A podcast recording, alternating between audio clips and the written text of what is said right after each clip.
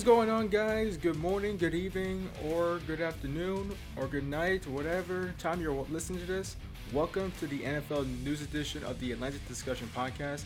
I am Trinity Collins. This podcast is featured primarily on Anchor.fm, Spotify, Apple Podcasts, and many other audio platforms. Don't forget to check out my website at trinity24.wixsite.com. That's, 20, that's T-R-I-N-T-I-Y 24 at wixsite.com. You can follow me on Instagram at One Man Island underscore Productions, and also check out my YouTube channel, One Man Island Productions. I have sports highlights, podcast podcast clips, and more. I have an excellent show for you guys today. Seattle Seahawks Super Super Bowl odds. I'm going to talk about how I see them ending their season, NFL Week 7 predictions, Trevor Lawrence draft status, and more. But first, let's discuss three games in particular from this past Sunday.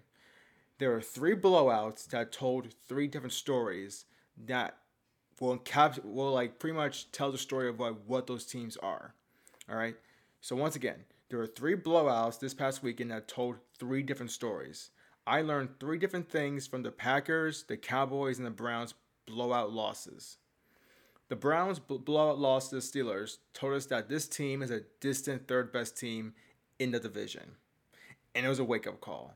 You got smacked around by the Ravens on opening day, and you got annihilated by the Steelers this past Sunday. I know Baker Mayfield played terrible. And yes, I know the Steelers are undefeated. But you have to be competitive. If the Browns lost 24 to 21, nobody would be calling for the Browns to replace Baker Mayfield, but it didn't happen. The Browns got annihilated, and it seems like the only way they can actually win games is by beating the lower tier teams and the Bengals. And if they make the playoffs, they'll get blitzed in the first round of the playoffs, and be, then we'll be asking questions of whether the whether the Browns will pick up the fifth year option, re-sign Baker, franchise tag him, or whatever. The Packers. The Packers' performance against the Buccaneers reminded us that this team still can't handle a physical defense on a good team. It happened twice against the 49ers last year, it happened against the Chargers, and it happened against the Buccaneers this past Sunday. The Packers will be fine. They're still a playoff caliber team, but the Cardinals can display some intensity, and they're on the schedule. They face the Niners also, and they can still play hard even though they're missing a lot of their key players. The Bears are in their division. They're playing hard, fast, and with new energy since Nick Foles took over. So, the Packers need to make adjustments in their approach to Rough Riders. Because if it doesn't change, I don't see them making the playoff. I don't see, sorry, I don't see them making the Super Bowl once again this year. And lastly, the Cowboys. An embarrassing performance told us one thing and one thing only. Dallas needs to meet Dak Prescott at whatever price and years he wants. If that's what the Cowboys are like without Prescott, then Jerry Jones would be crazy to franchise tag him again. The Colts in 2011, the Packers in 2017, and the Broncos in 1992 all went through this scenario. Their highly talented superstar level quarterback went down with an injury and was in the lineup. And what happened? They crumbled and they were lost. I never believed and still don't believe that Dak Prescott deserves Patrick Mahomes money, uh, Russell Wilson kind of money, like you know breaking the box off, breaking like the bank kind of money. But I did believe that he deserved to get paid, and he didn't. And now look at them. That is what I learned from watching those three games, which is the reason why it's important to watch the games and don't rely on surface stats. The Packers need to play better against the physical teams. The Browns need to compete better against superior teams. And the Cowboys need to pay Dak and not franchise tag him again. Because if they franchise tag him, you're just telling us one thing that, you, that Jerry Jones and his Cowboys front office is horrible, dysfunctional, and right now not focused on winning championships. Just being friends and just paying people just to pay people and not actually understanding who really deserves the money. All right, so let's get into the Seattle Seahawks. I don't believe this team will win a championship this year, especially. Russell Wilson is playing out of his mind through the first five games of the season 15 touchdowns, 1,500 yards passing, 70% passes completed, and also they're undefeated. So, why do I think they're not going to win the Super Bowl? They have the worst defense in the league. And also, Russell Wilson is probably going to win the MVP.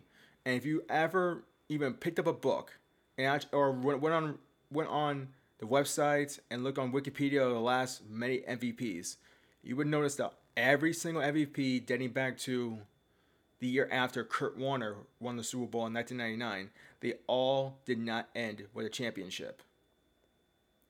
Why did Dan Marino only get one Super Bowl appearance in 17 seasons? His defense was terrible, and he had to constantly save them from going 1 and 15 or even just making by Sunday. Aaron Rodgers rarely had a very good defense, and he has one championship ring. The Chiefs could have played at back to back Super Bowls if the 2018 team had a solid defense. Historically, the teams with a better defense usually wins that Super Bowl. The Seahawks defense, next to the Cowboys, are on a historic path of ineptitude. You're probably wondering who can beat them and how. The same way you beat any great offensive squad, you keep them off the field. You run the ball, you kill the clock, and you keep the, the weakest link on the field, which is the Seahawks defense. And look at the teams they have in their conference. The Buccaneers have Leonard Fournette and Ronald Jones. You're telling me they can run this on the Seattle defense? The Packers have four running backs. They can run this defense. The Cardinals just dropped 200 yards against Dallas Cowboys this past Monday. Minnesota had a good day on the ground, I think a week or two ago, and almost beat Seattle. The Seahawks will most likely win the NFC West, probably get one of the top two seeds in the conference, and will make it at least to the divisional round or to the conference game, but will not win a Super Bowl because the thing that Russell Wilson had earlier in his career that helped him win his first championship is failing him right now, and that is the defense. If they prove me wrong, I will admit it. But I don't think they, I don't think they will, and I think Russell Wilson will have to endure another divisional first round loss. All right, so coming up next is an update on the Saints in allowing fans into their Mercedes-Benz Superdome, and also Trevor Lawrence entering the draft. That's coming up next on the NFL Weekly News Edition.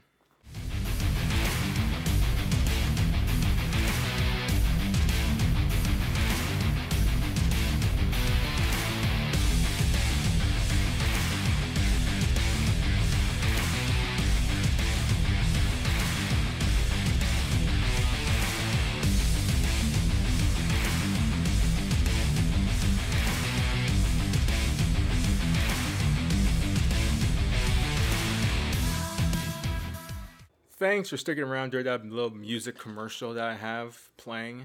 Uh, a very generic music that I found on YouTube. So once again, thank you, thank you if you stick around. So our next story comes to us from the Big Easy. The Saints stay in the Superdome. New Orleans Mayor Latoya Cantrell and the New Orleans Saints have agreed to allow fans to attend Saints games at the Mercedes-Benz Superdome. So, here's how they're going to approach this. They will begin with fans in attendance at Saints home game in the Saints home game against the Carolina Panthers. Season ticket holders will have access to 3,000 tickets for the Saints Panthers contest. An increase in crowd size will only be possible if current trends in terms of COVID 19 numbers, quote, remain stable. And then a possible capacity increase to 6,000 will be possible for incoming games against the San Francisco 49ers on November 15th and Atlanta Falcons November 22nd. A plan for further increases will follow, with the aim of 15,000 for December games against the Kansas City Chiefs and the Minnesota Vikings. Within the release, the Saints and the mayor's in the major's office encourage fans to wear masks, practice good hygiene, and social distance. So right now, this is all good news. They're going to be st- they won't be going to LSU, Vanderbilt, or you know wherever. They, won't pull a 2006 not 2016 but 2006 Saints and going many different locations to have home games. They will stay in the Big Easy. Um, look, it's easy to make this decision if you're in an outdoor facility like the Buccaneers, because SoFi Stadium is an indoor facility and they don't have any fans. They won't have any fans for the entire 2020 season.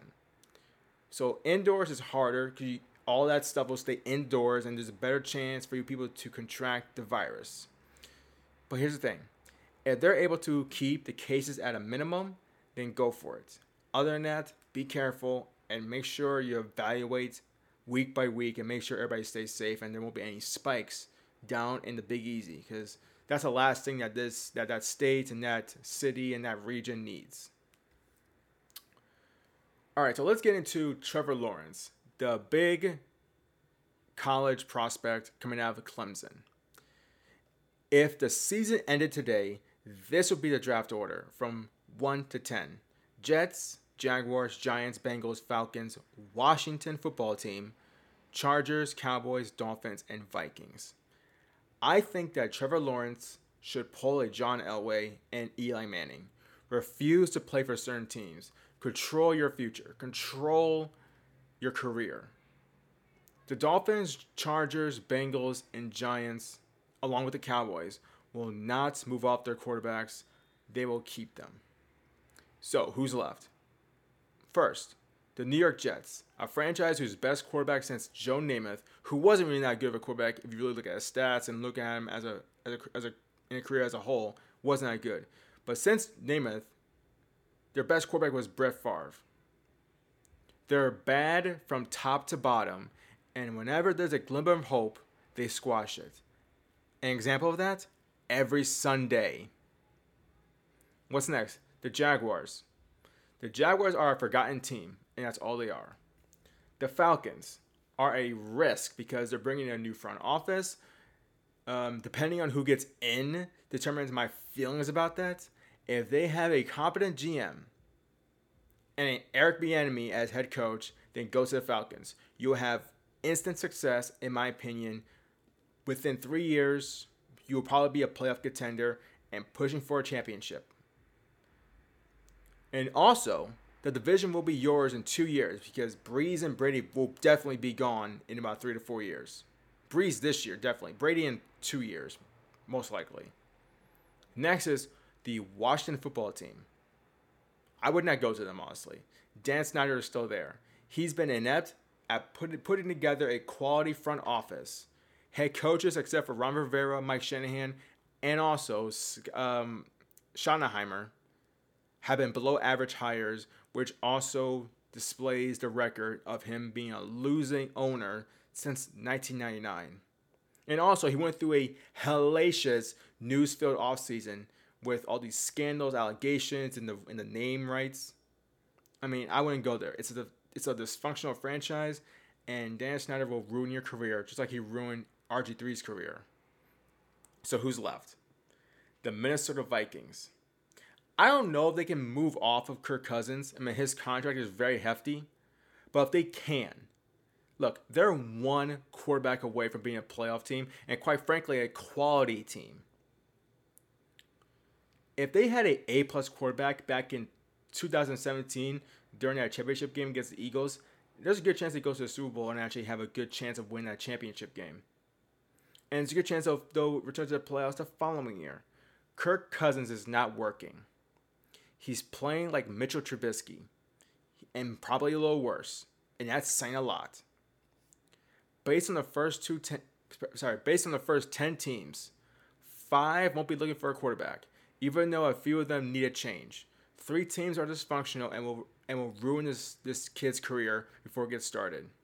If the season ended today, I believe that the Falcons and the Vikings are the best options. Maybe the Falcons more so because they've proven they can draft a young quarterback and put the pieces around them to be competitive for about a decade or so. And also, the old guard is on their way out to easy ride in. Lawrence is ready, I think, right out the gates. So it's going to be very interesting to see what teams bail on the season and go get Lawrence. And for the Vikings, I mean, Mike Zimmer is a defensive head coach. He's going to fix his defense by next year. It's a lot of young guys. It's a rebuilding defense. He will fix it. And that's the one thing that you need as a young QB. You need a defense. And you also need a strong running game. Now look, uh, some some some guys can put the team on their back and will and will them to a championship, at least close to a championship. Pat, Pat Mahomes in his first year starting did the same thing. Andrew Luck did that. It's hard, never recommend it, but it's possible. But again, it's gonna be very interesting to see how some teams will bail in the season to go get Lawrence, or some teams will just go for it and, and forget the quarterback and maybe go get one in free agency. Who knows? All right. So coming up next, the Chiefs took on the Buffalo Bills and displayed one thing that I've been praying they'll do since they drafted 32nd overall Clyde Edwards Helaire. Then after that, I'll talk about Tua Tagovailoa finally getting in some finally getting some action and being the starter for the Miami Dolphins. That's coming up next.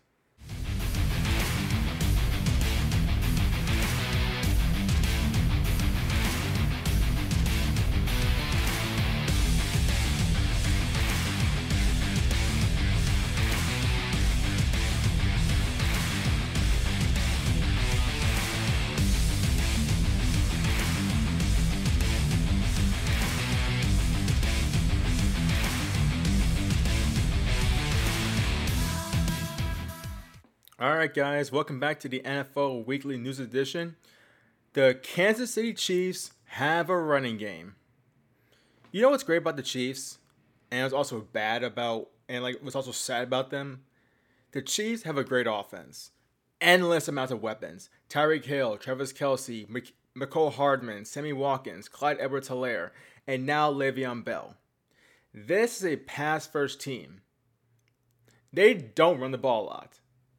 Andy Reid doesn't even try to run the ball a lot because he has Mahomes. He has all this weapons. He has all these stuff that he can do, create, draw up plays in the dirt, these different screens, passing routes, all that stuff. But what they did to Buffalo this past, was it this past Monday? Yeah, it was this past Monday. Put a smile on my face. It's easy to defend someone if you know what they're going to throw at you. If you're facing a defense that all season can generate a pass rush without, sorry, can't generate a pass rush without blitzing, they have to blitz in order to get after you. It's easier to, to defend and attack that defense. Hot routes, and they play back just easy handoffs. It's easy to figure that out. If it's on offense, if say for example, if the Titans still had Marcus Mariota, you'd know to stack the box and force Mariota, Mariota to throw. He couldn't do it for about three to four seasons, and that was the reason why the Titans was stuck in, in a nine and seven purgatory. The Chiefs ran the football 46 times, nearly 200 yards on the ground. This is what I've been wanting to see from this team since since the Chiefs took Clyde Edwards Helaire with a 32nd overall pick. And it also answered the question Are you more than Pat Mahomes and his eye, eye candy stats? I never believed that a team that is one dimensional on offense can win a Super Bowl. The New England Patriots proved that being multi dimensional and dynamic as far as game preparation and what you can attack has been proven right for them for 20 years. The Packers have been proven wrong for 15, with Rodgers having to carry the team constantly and constantly and constantly, rarely having a, a running game. And only this time he has a running game, and now they're consistently a great team. The formula to beat Mahomes, as the Raiders and the Patriots have proved, don't blitz him, force him to check the ball down. It's, it then becomes a pedestrian offense. Andy Reid did the right, did the wise thing and I hope this won't be a one time thing. Running the football. This is why I liked and knew Le'Veon Bell would sign with the Kansas City Chiefs. Andy Reid probably saw a constant trend in the most in the more recent games that Mahomes has struggled in. They all are playing back. Four guys rush, seven guys play back, force him to check the ball down and slowly slowly get the ball down the field because nickel and diamond it can only get you so far. That's the reason why that's the reason why Mahomes and Reid are a perfect perfect couple. They love pushing the ball down the field and getting chunk plays, just getting the end zone in like in about a minute instead of five minutes. So the Chiefs, I think, made their lives easier with a potential running game because why would you just lean on your golden goose all the time? Why does Patrick Mahomes have to make SportsCenter top 10 highlights every single day, game? He doesn't have to. And by the way, who cares? Focus on winning the football game and don't make life hard. Make it easy. So I think I think we're going to see more of the running game for the Chiefs. Now let's get into breaking news, well, not really breaking news, but more recent news. Tua Tagovailoa is now the new starting quarterback for the Miami Dolphins. And he'll start in two weeks at home against Aaron Donald and the Los Angeles Rams. The Dolphins' best quarterback prospect since Marino will take the field. So, what I've been hearing, sports analysts and players were shocked that happened at this point in the season. Fitzpatrick led the team to a 3 3 record and one game out of first place. All right, so here, look, here's the reality with Ryan Fitzpatrick. He's been in the NFL since 2005. Only one time during his career did he finish the season with a winning record. He's not capable of getting into the playoffs. The last time I think he was that he was close to a playoff appearance was in 2015 when he was 10 and 5. He needed one more win against the Buffalo Bills, his former team, to make it in, and he wet the bed. That's all you need to know about Fitzpatrick. He's good for like half the season, but he's not good as a solution or at least a guy you can lean on for the entire season. And by the way, Tua getting the starting job during the bye week is an incredibly smart move. And his first game is at home. And also, look, you're not winning the Super Bowl or winning the division. You're still in a rebuild. You're another draft draft class away from a fine-tuned Qatar. Right now, we should be evaluating Tua during his rookie, season. And don't do that he looks like Marino. He looks like Brady, John Elway, Russell Wilson. You know, if you cock your head to the right a little bit, squint your eyes, and maybe, maybe like like maybe like bite your lip a little bit, he looks like you know Doug Flutie. No, no, no, no. Don't do that. Just evaluate him. Is he calm? Is he confident? Is he scanning the field instead of staring down receivers? Is he learning from his mistakes? I don't care what he does in his rookie year. He can go four and six for all I care. I wouldn't care, honestly. The, go- the goal is to develop him. Think about this for a second. Baker Mayfield had a solid rookie year, and for Browns standards, it was a great rookie year. It's been downhill ever since then. Jared Goff had a terrible, horrible, ugly rookie year. People thought he was a bust. He played in the Super Bowl two years ago, and he has and he's having a bounce back season this year. This was always the plan. Fitzpatrick plays up to a certain point. Tua will give you will give you a bye week to get ready to play Aaron Donald. Don't worry about not making the playoffs. It's all a part of the plan. I feel like Heath Ledger's Joker right now from The Dark Knight. It's all a part of the plan. Meme it too. So right now, I'm all excited for him. Hopefully, he took excellent notes of Russell Wilson, Kyler Murray, Peyton Manning, Brady on the art of sliding and avoiding big hits. You play into your late 30s and early 40s by getting by being safe and understanding that listen, there's always the next play or the next series. You don't play into your 30s and 40s if you get Drew Bledsoe hit. That's how you not play into your 30, 30 and 40s. All right, so coming up next, NFL top 10 teams. These are my this is my list of the top 10 teams entering this weekend of football. And to end the show, I will tell you guys three games from three different time slots. One one o'clock game, 4:30 game, and a prime time game that I think are interesting and you should look out for. So stay tuned.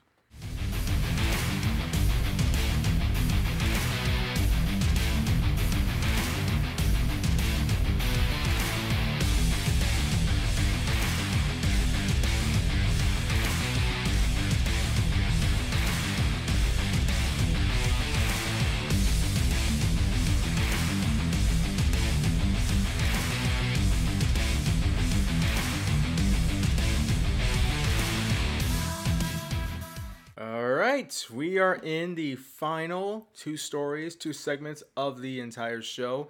Let's get into the top 10 teams heading into this weekend's football games. At number 10, I have the Cardinals. I think this team is really underrated.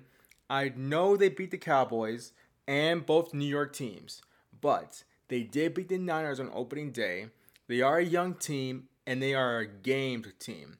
I think they can definitely go 3 and 3 in this division they got the Seahawks next, who I think they can beat. I think they need to be more consistent on offense. It seems like Kyler Murray is deciding to run more than pass, which means that they need to adjust on the passing really much. Other than that, I think they're a top 10 team. I think they're a little bit better than the Rams, who which was my deciding factor who could be number 10. So Cardinals at 10.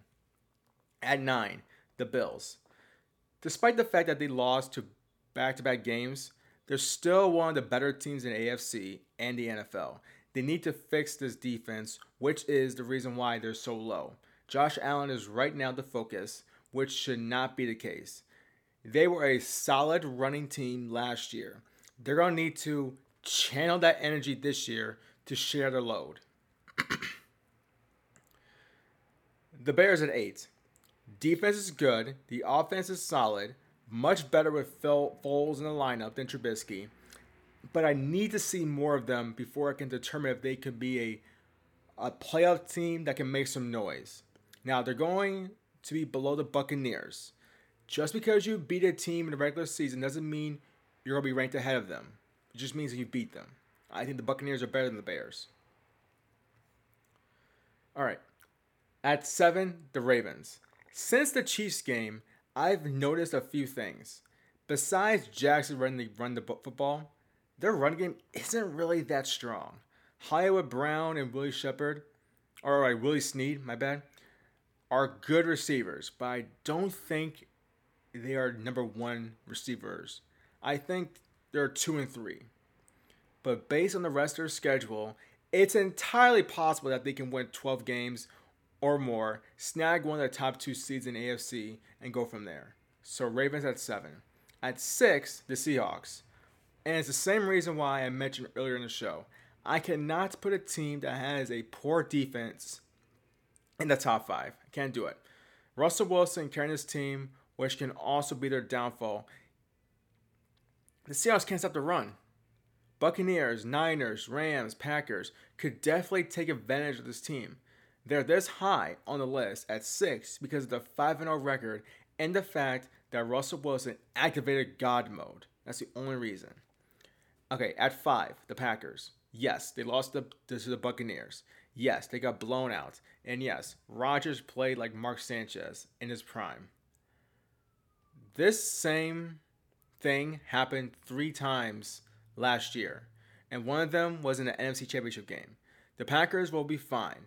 But if they don't get their act together in handling Rough Riders and physical defenses, this season will this season I'll move off of them this season if they don't fix it. Titans at four. Now this could change based on this weekend. Ryan Tannehill is playing out of his mind. Derrick Henry is ready. And by the way, Derrick Henry is such a great athlete. He could read the Canterbury Tales while still rush for 100 yards. Mike Vrabel is one of the smartest head coaches in the league. This version of the Titans can definitely challenge and beat the Kansas City Chiefs. One of the reasons why they're high on the list, their game against Buffalo. Two weeks off, barely practicing, blew them off the field. That's a good team. They're at four. Steelers at six. Sorry, Steelers at three. Now again, this could change based off this weekend. The steel curtain is back. Roethlisberger is doing good things on offense. The only team that the that they have, the only team they have to worry about is the Ravens. This is what happens when you get rid of Antonio Clown and Le'Veon Bell. It's more peaceful in the locker room. There's not a lot of distractions. There's no I guys. They're just we guys. Mike Tomlin doesn't have losing seasons. This could potentially have them winning the division if all goes according to plan. And who knows? They can get the number one seed. But the Steelers are a very good team. They're way better without Brown and Le'Veon Bell on this team. And I've said this for years. Even I think around the 2016-17 season, they don't need Brown or Bell. They need to get rid of them. They have a talented roster anyway. Just find the replacements and you can move on. Steelers at three. All right, so at number two, the Chiefs. They added Le'Veon Bell to a stacked roster on both sides of the ball. They've proved against Buffalo that they can that they can they, they can commit to the run and ease the pressure off of Mahomes. Their defense needs to needs to improve, but also they've proved in the past that they can get to a conference game with a subpar to bad defense. Now, if they improve, I would say that this would be a very very tough team to beat. So Chiefs are two, and the number one team, the Tampa Bay Buccaneers. When you blow out an undefeated team that came off a bye, you deserve special praise. They did that. Brady is, and they, first of all, they did that, and Brady didn't even throw for 200 yards. Impressive. So if that's the case, because Brady's getting better, and the defense is humming, it looks like it looks like a 2002 squad. They deserve they deserve the top spot in the league. So that's my top 10 list. Cardinals at 10, Bills at 9, Bears at 8, Ravens at 7, Seahawks at 6, Packers at 5, Titans at 4, Steelers at 3, Chiefs at 2, and Buccaneers at 1. All right, so let's get into my last segment of this of the evening. Week 7 predictions. 3 games, 3 different time slots, 1 o'clock, 4.30, primetime game. These are the games that I think are the most intriguing and we should look out for. First, Steelers at, at Titans. I'm taking the Titans to win this game 28 to 21. I know the Steelers have a, the number one ranked defense against the run, but the Titans can defeat you in, in a multitude of ways. Derrick Henry line up defenses, and if it gets to the second level, if he gets there with the linebackers and the safeties, it's over. This is the first time the Steelers have an, oppo- have an opponent that's a legit team. 5 0 or 4 2, this is, a, uh, this is a legit team. Three out of their first five games came down to one score, and they're all bad teams. I think they'll get a rude awakening. I think Tannehill will have a good day, and the Titans will get the win, 28 to 21. Next game, the 4:30 game, Buccaneers versus the Raiders. Buccaneers will win 35 to 20. Tampa's defense gave Aaron Rodgers so much hell, I wouldn't be surprised if Rodgers woke up with a hangover after five fingers of tequila. Brady is heating up, the defense is humming, and I think they can win the division. The Raiders are a team that needs this game more than the Bucks. I'm not sold on them right now, to be honest. I saw them against the Bills and Saints, but I need to see them against the Brady and the Bucks to really be convinced that they can definitely get to the playoffs and also be a force in the regular season and in the AFC West. So Buccaneers, I predict will win 35-20. All right, in the final game, Cardinals hosting the Seahawks. Cardinals will win 27-21. People forget the Cardinals went into Seattle last year and smoked the Hawks. They ran all over Dallas last week. The Seahawks defense isn't that far off to being the worst defense in the league. The Seahawks, it's funny. The Seahawks have to lose at some point because they're undefeated. And it seems like this divisional game will be will be that one. Now, what I would say, the Seahawks in this game will realize that offense doesn't need any additional piece. They need defense. And this game, I believe, will be a wake up call. Because if you notice, there's some rumors that they will be pursuing Antonio Brown.